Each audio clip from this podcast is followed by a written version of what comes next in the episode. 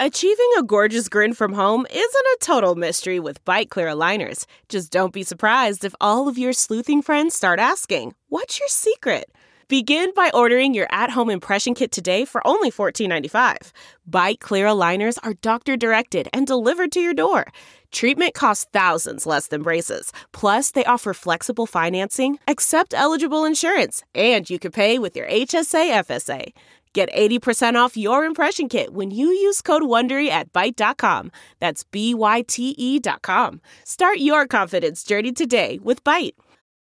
Hi there, it's Julia Louis Dreyfus. You may know me from my podcast called Wiser Than Me, where I talk to older women and get their wisdom from the front lines of life. I was amazed by how many people told me our show made them look forward to getting older, which is why I'm here to talk about season two of the show. Sally Field, Billie Jean King, Beverly Johnson, Ina Garten, Bonnie Raitt, just to name a few. All hail old women. Wiser Than Me season two is out now from Lemonada Media. Hello, hello, hello. I'm your hostess with the mostest, Michael Munoz, and welcome to In Yo Mouth.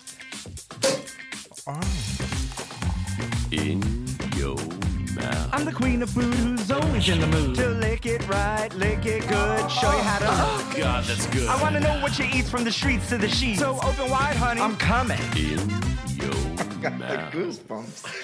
Hey there, and welcome back, folks. Once again, I'm your hostess with the mostest, Munoz. And how are we doing, people? How are we doing? How are we doing? Oh, my goodness. If this wasn't a time for Gloria Gaynor's I Will Survive, I don't know when would it be. I mean, wow, y'all. Wow. So much has been happening in the past couple weeks, uh, and not disincluding or unincluding or discounting. That's the word I'm looking for. The coronavirus. I mean, I was trying to keep track for y'all how many weeks we've been in, but does it even matter anymore at this point? Does it even matter?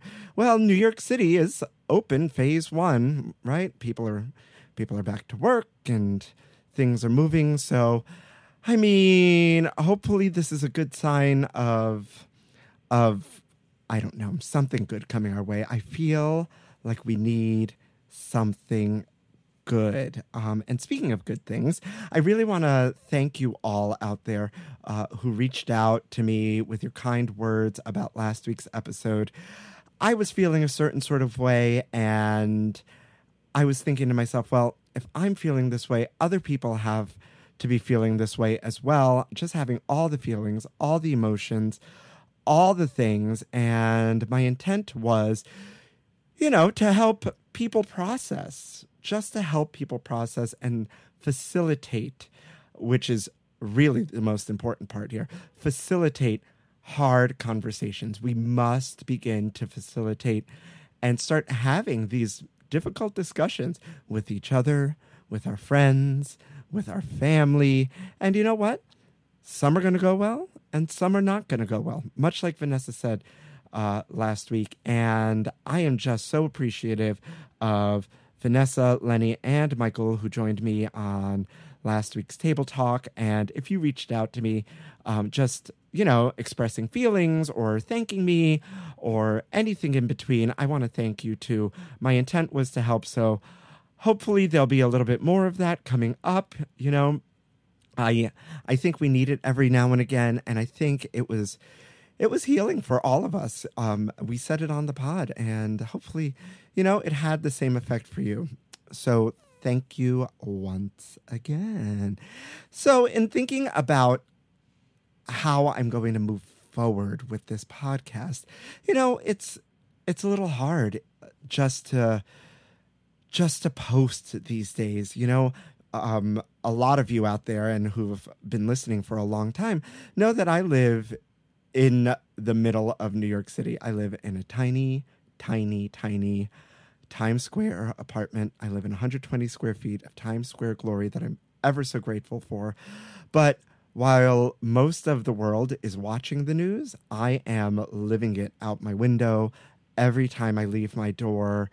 Um, and so that has really taken a different kind of toll on me and my spirit. And and posting and things like posting and podcasting and you know it just it just doesn't feel right. It just doesn't make sense to me. It just it's like what what's it all for in the end? What is it all for?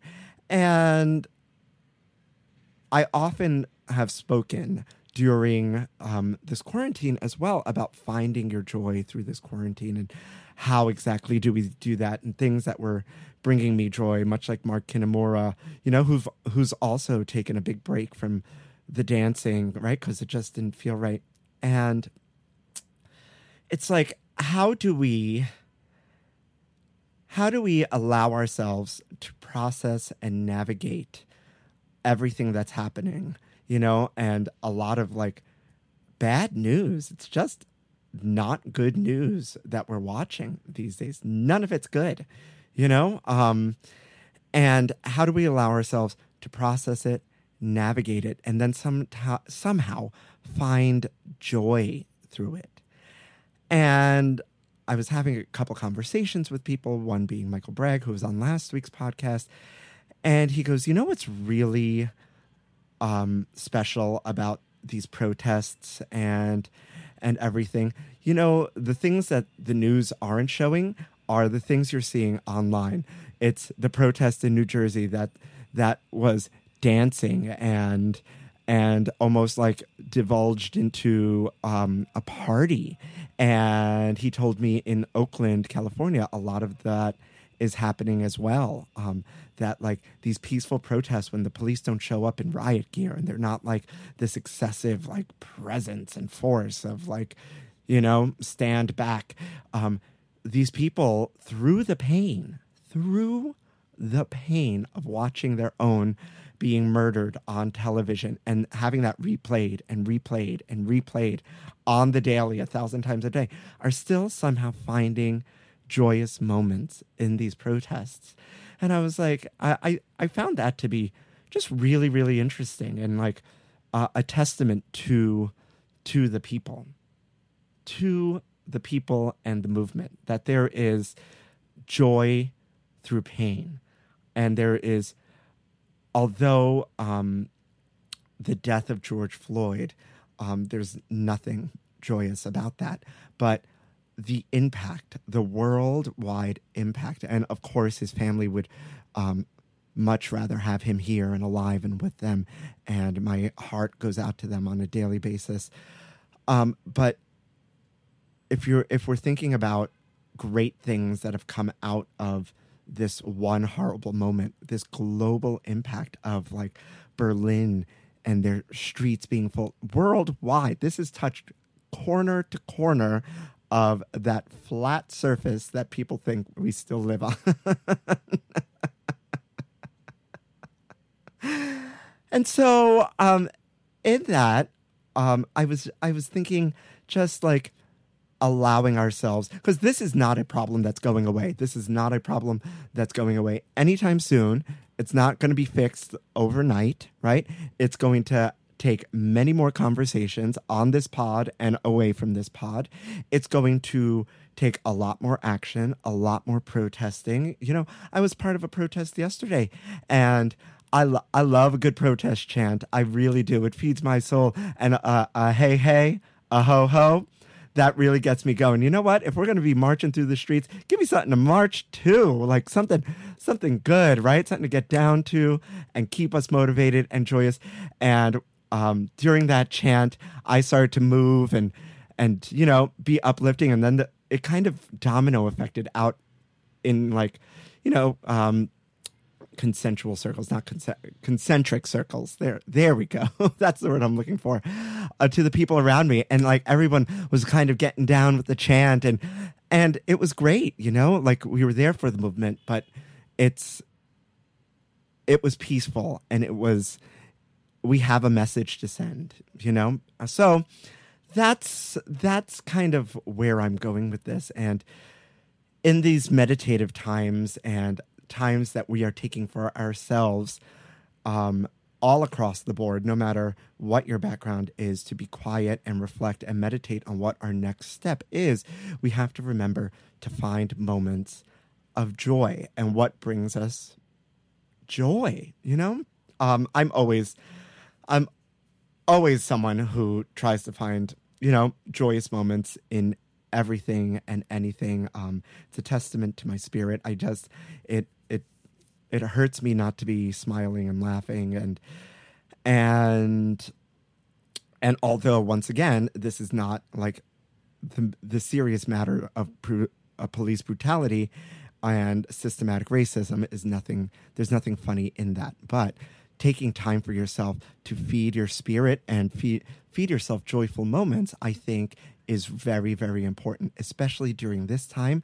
And um, just associating it associating it to me myself and i especially for me in just being this like vacuum of never being able to break away from a news cycle because the news cycle is live outside my windows and every time I turn on the internet and every time I turn on, you know, the television. So something that brings me joy is this podcast and this is how I you know, picked myself up and I was like, you know what, this this has been joyous for you. This this brings you a lot of joy. This new direction the podcast is going in is definitely joyous.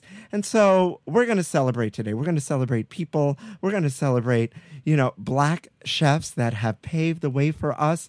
Um, you know, we're gonna we're just gonna take a moment to step back and celebrate joyous things today and maybe for a little bit um, in the future as well. Just continuing on because uh, because we need it. We need to take those moments for ourselves to feed our souls and to and to find things that make us happy through the pain. And so, with that, I want to wish you all happy National Iced Tea Day.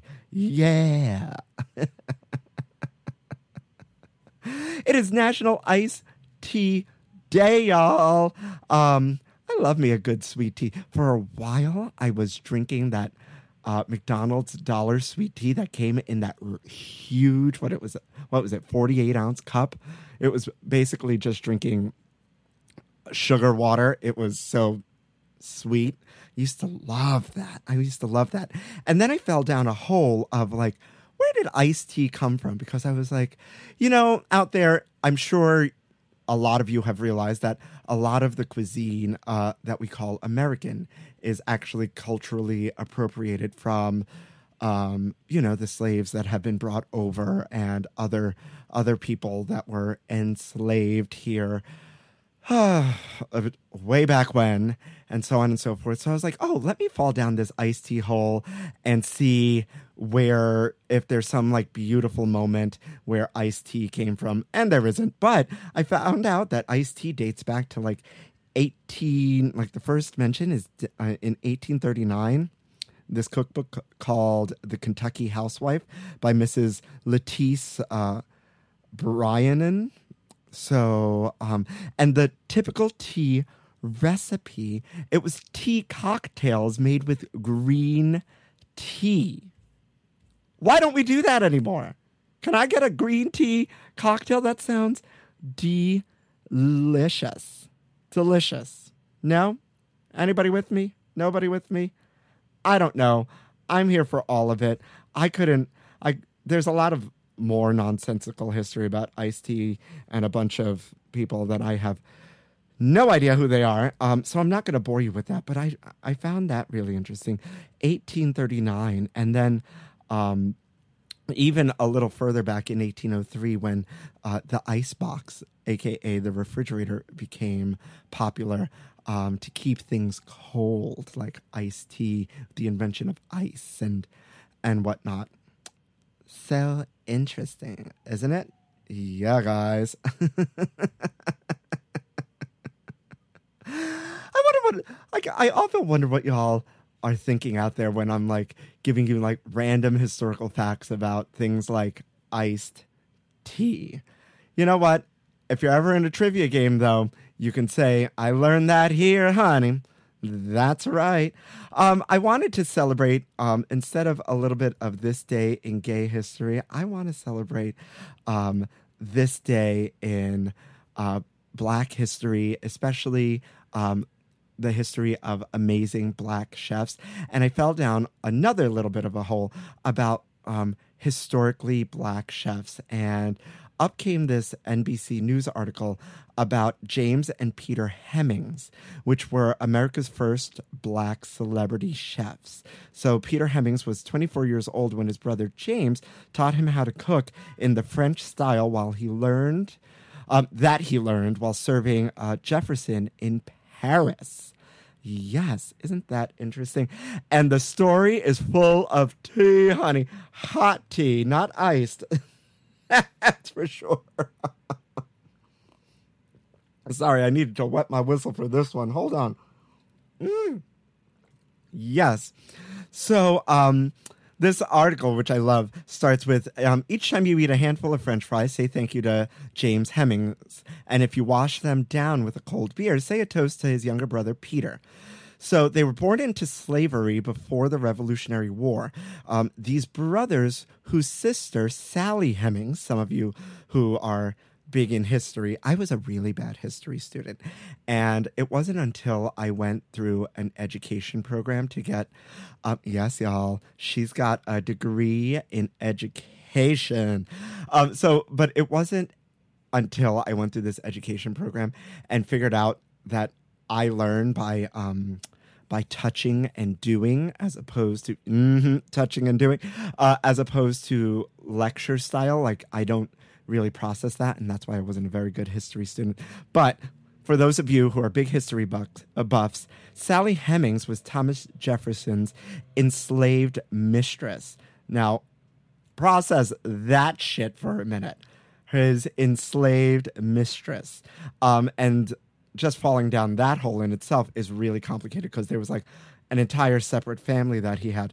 And so um, at the end of the 18th century, these two young brothers were the nation's preeminent chefs, with Peter going on to become the country's first master brewer. Yes, uh, Peter and James Hemings. Yes, yes, yes. So uh, Peter Hemings was 24 years old, like I said, when he when his older brother James taught him how to cook in the French style while he that he learned while serving Jefferson in Paris. Um, it was part of this deal that James Hemings uh, negotiated with Jefferson. If he taught someone else how to cook, he would be freed, and that someone would, was his brother Peter. What process? That oh my god like uh, later on in the article it says that this is like the ultimate story of love and sacrifice. And oh boy is it. Boy is it. So jefferson was appointed united states minister to france in 1784 and James Hemings, as his cook, learned the art of French cooking there as a teenager and brought those skills back to America with him. Hello, Julia Child. Who? so it became the found. Uh, it became the foundation for combined art in Virginia. He was known more for his French cookery, but those cooks who followed him, Edith Hern Fossett and Fanny Gillette Hern, perfected it. But James was the one who started it, and it's it's insane because James Hemings is a, a pivotal figure because he's one of the earliest examples of an American chef given classical French training and then fusing that with the dishes of Virginia. So, and this is a quote from Adrian Miller, a culinary historian and author of Soul Food, the surprising story of an American cuisine, one plate at a time. So, this is interesting because the Hemming brothers are important, Miller said, because they show African American contributions to American cuisine that's counter to the typical narrative you often heard about black cooks before the 20th century that black people were natural cooks. So, what that did was uh, took away some of the dimensions of professional training and how they were dedicated to a craft. Isn't that crazy? Yes, yes, yes, Black Chefs of America. Oh, I love it. So there is our roots. It just goes to show you that America's roots are are so diverse and so varied and fucked up, if I do say so myself. But um, in a little bit of an amazing way of how like it all kind of came together, and these people, these people once again finding joy through through through the misery, and something they were impassioned about, and and this was amazing, and I love this story and. I, I highly suggest you go out there and find this NBC News article. When was this published? Oh, this was published uh, recently, February 13th, 2020, by Nick Charles. Thanks, Nick Charles, for this. This brought me joy today for sure. Did you all hear? Um, oh my God. So we're going to move on a little right now to. You know, more food news update. I'm going to bring you more joyous news, or like I like to call it, a little bit of the gossip grill. Yes, the gossip grill, honey. The Gossip Grill. I, I found out that the Gossip Grill is a lesbian bar. Um, wait, where is it? I'm looking it up. Gossip Grill. Gossip Grill. Oh, it's Southern California's women's bar. So shout out to you. I'm not trying to steal your shit, but it's good and I'm using it.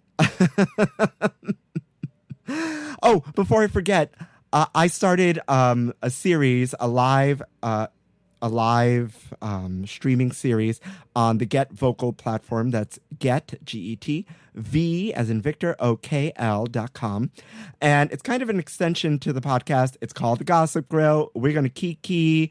You're gonna see me live. I'm gonna tell you all about the Kardashians and what they're cooking. I'll have you know chefs cooking with me while we spill the tea on what on what's going on.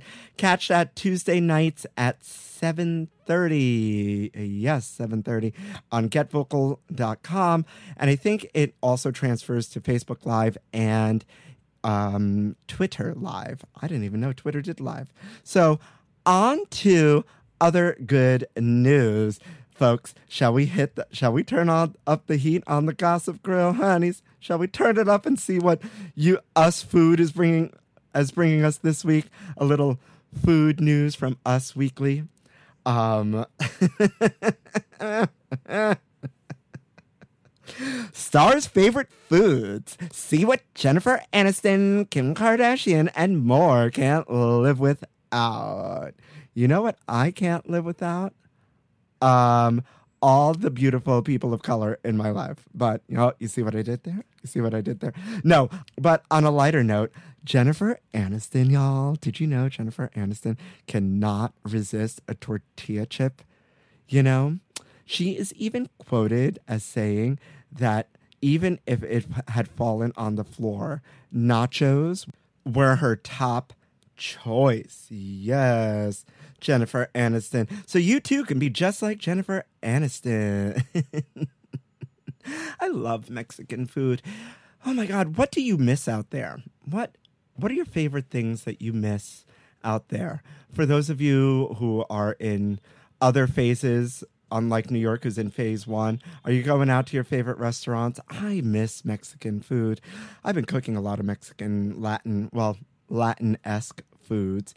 Uh, another celebrity who loves uh, Mexican food, you know it, Miss Kim Kardashian. Yes, you know what? For as much fun as I make, fu- for as much as I make fun of the Kardashians, you know, uh, Kanye West showed up you know, and silently donated to the cause. The Kardashians are using their platform to promote education and having difficult conversations. So good for them. You know, it's all in good fun. Um, so yeah, guys, they love the car. They love the Kardashians.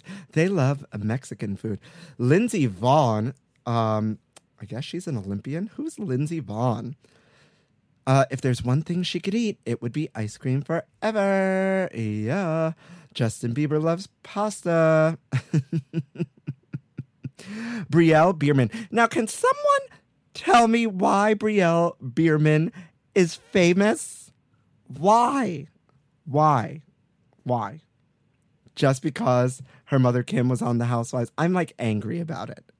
And why does Brielle Biermann, she's in her early 20s, why does she look like she's in her late 30s with all that plastic surgery?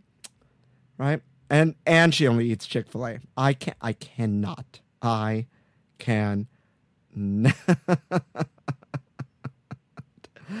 Uh, Kylie Jenner eats sushi. She can't live without sushi. You know what? I've been looking for sushi and I can't find it. I just can't find it. And I don't do delivery sushi, as we all know. All right. I, I think I've had enough of um, what these celebrities can or cannot live without. Um, Tyra Banks and Minka Kelly and more stars who've taken cooking classes. Yes. Here's one. Kourtney Kardashian's Poosh website shares black owned brands to support. Yes, now that's how you do it, Kourtney Kardashian. Uh, nailed it. Nicole Byer responds to a fan's comment about race and kids.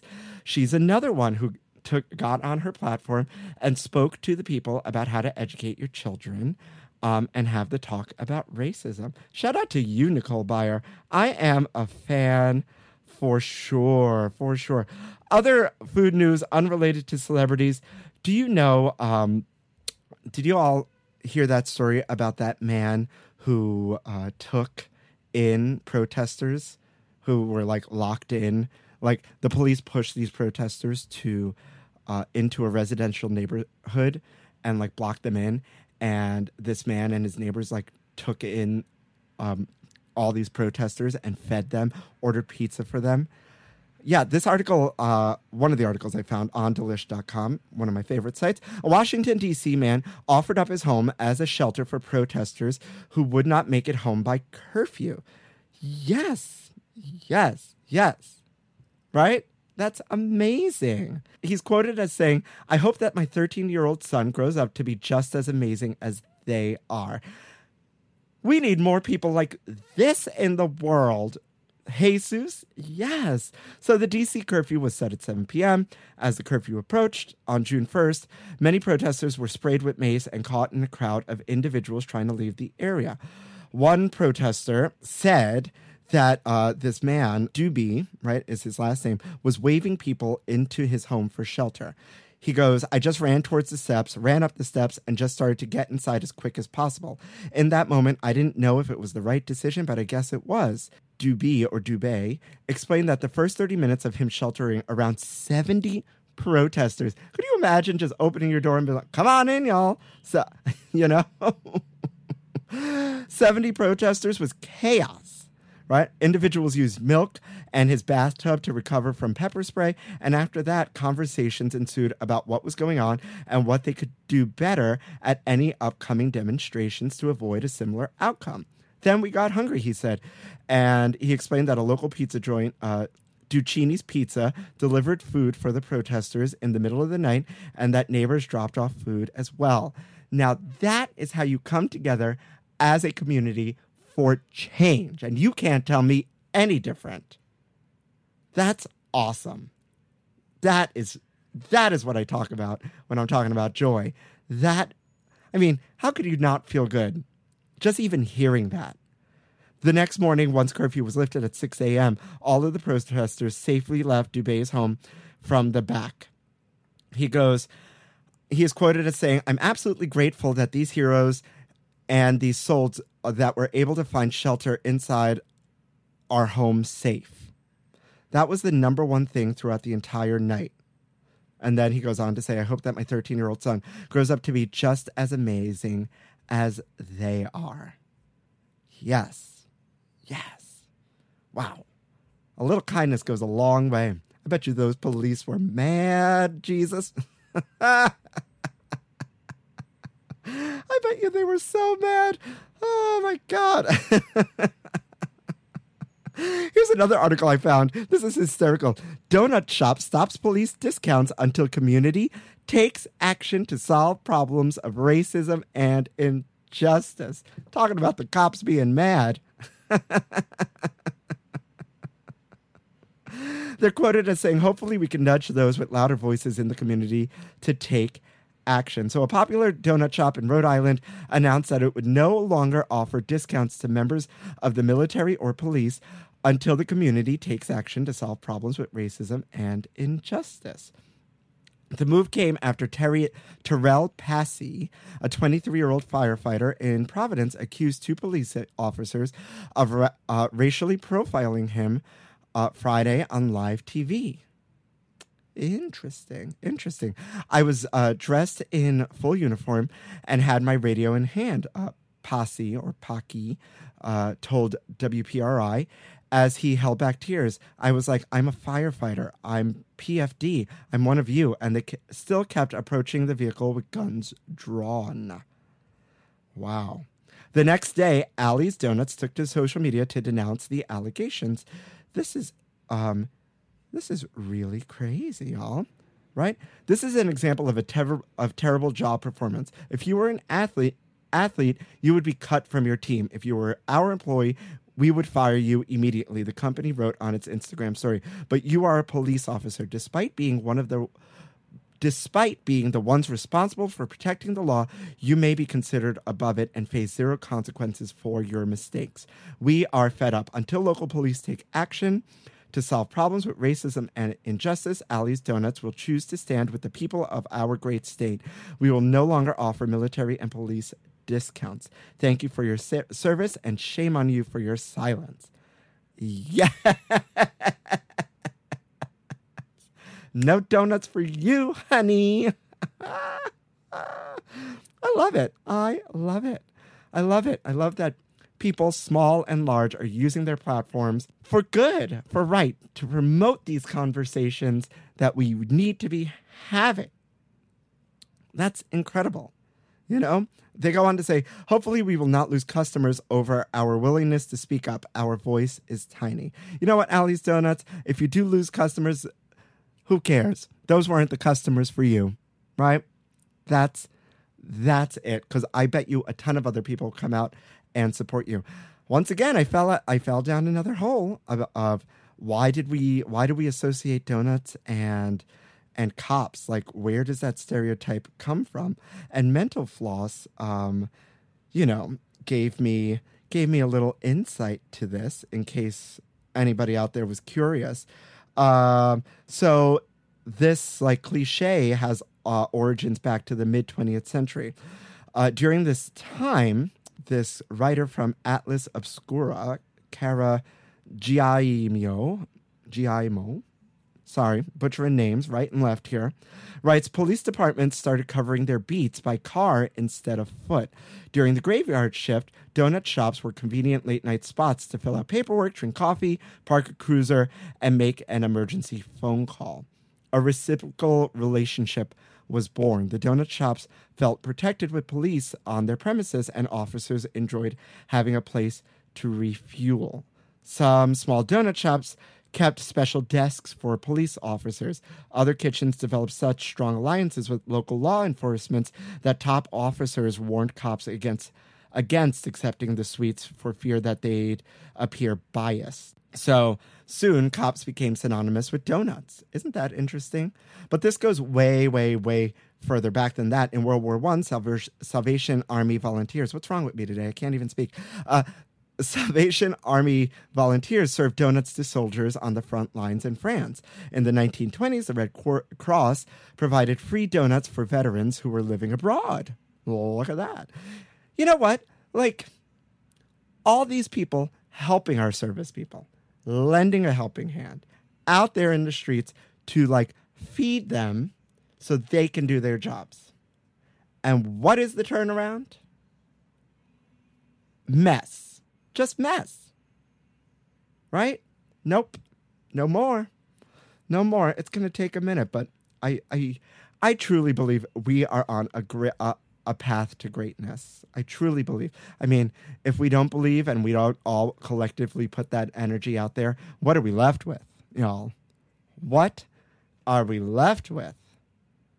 I mean, yeah, I think I think this time is different. And I said this in an Instagram post earlier, uh, as I was part of the, one of these uh, protests. That I've been to a lot of protests in my almost forty years. You know, uh, tons of LGBTQ rights protests and so on. And that the latest one, it just felt different. It felt different. You know, it felt like I don't know. It's it's a little inexplicable, but it just felt it felt different. The energy is different. The vibe is different. The the the power is is different. Is it's it's interesting and weird and I think great all at the same time. Um, I found this article here that says six ways to help feed pr- uh, and support Black Lives Matter protesters. Thanks, Delish.com. Listen, there can never be enough help, y'all. There can never be enough help. So if you're stuck inside because of coronavirus, or you're afraid, or you know, protesting isn't your, your thing, or you know, you you want to you want to make an impact in a different way, here are six ways you can help. You can bring food to pro- protester supply drop-offs. There's there are those all over the city. Um, this city I know, and I'm sure they exist in your city. Protesters are in need of supplies like personal protective equipment, first aid kits, food, water, and more. Just search drop offs in your area or contact local organizers to see if they're holding any uh, drop offs and see what's needed the most right? You can find this article on delish.com as well. Support your local food banks, y'all.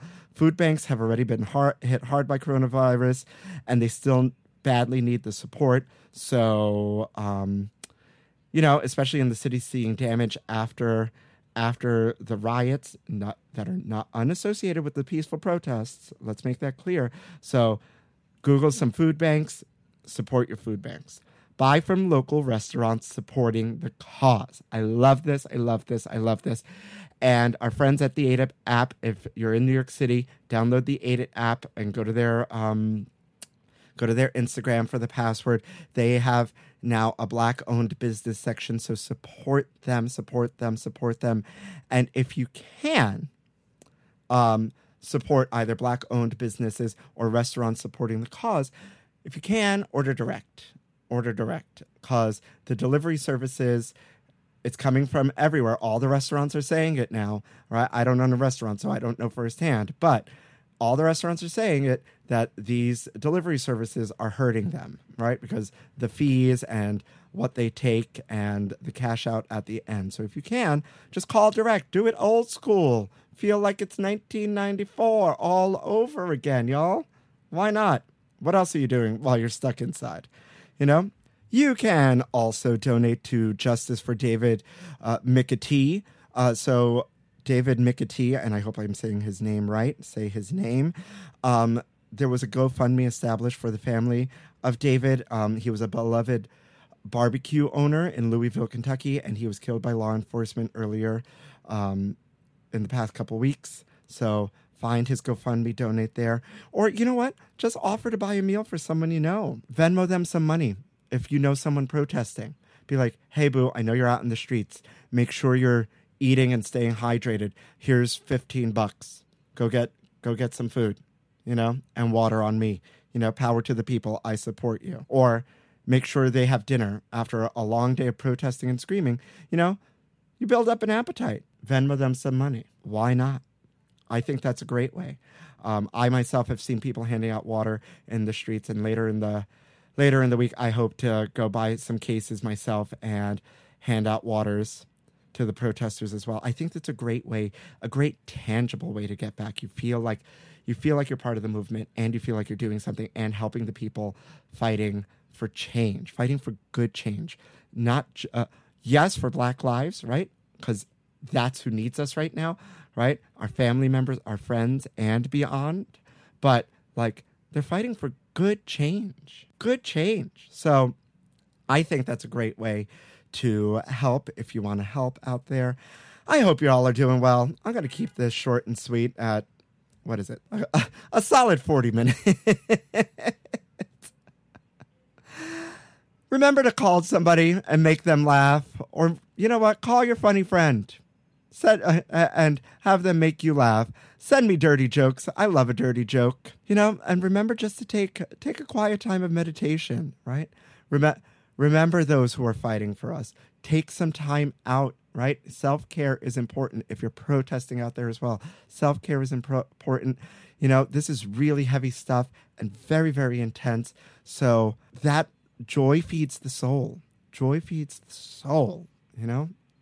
So it's it's important. It's important to laugh, you know? It's important to laugh and commune and be together and you know, have that Zoom family meeting and talk about something nonsensical after you have the important discussions. So I appreciate you. I love you all out there. And as always, thank you for listening to In Yo Mouth.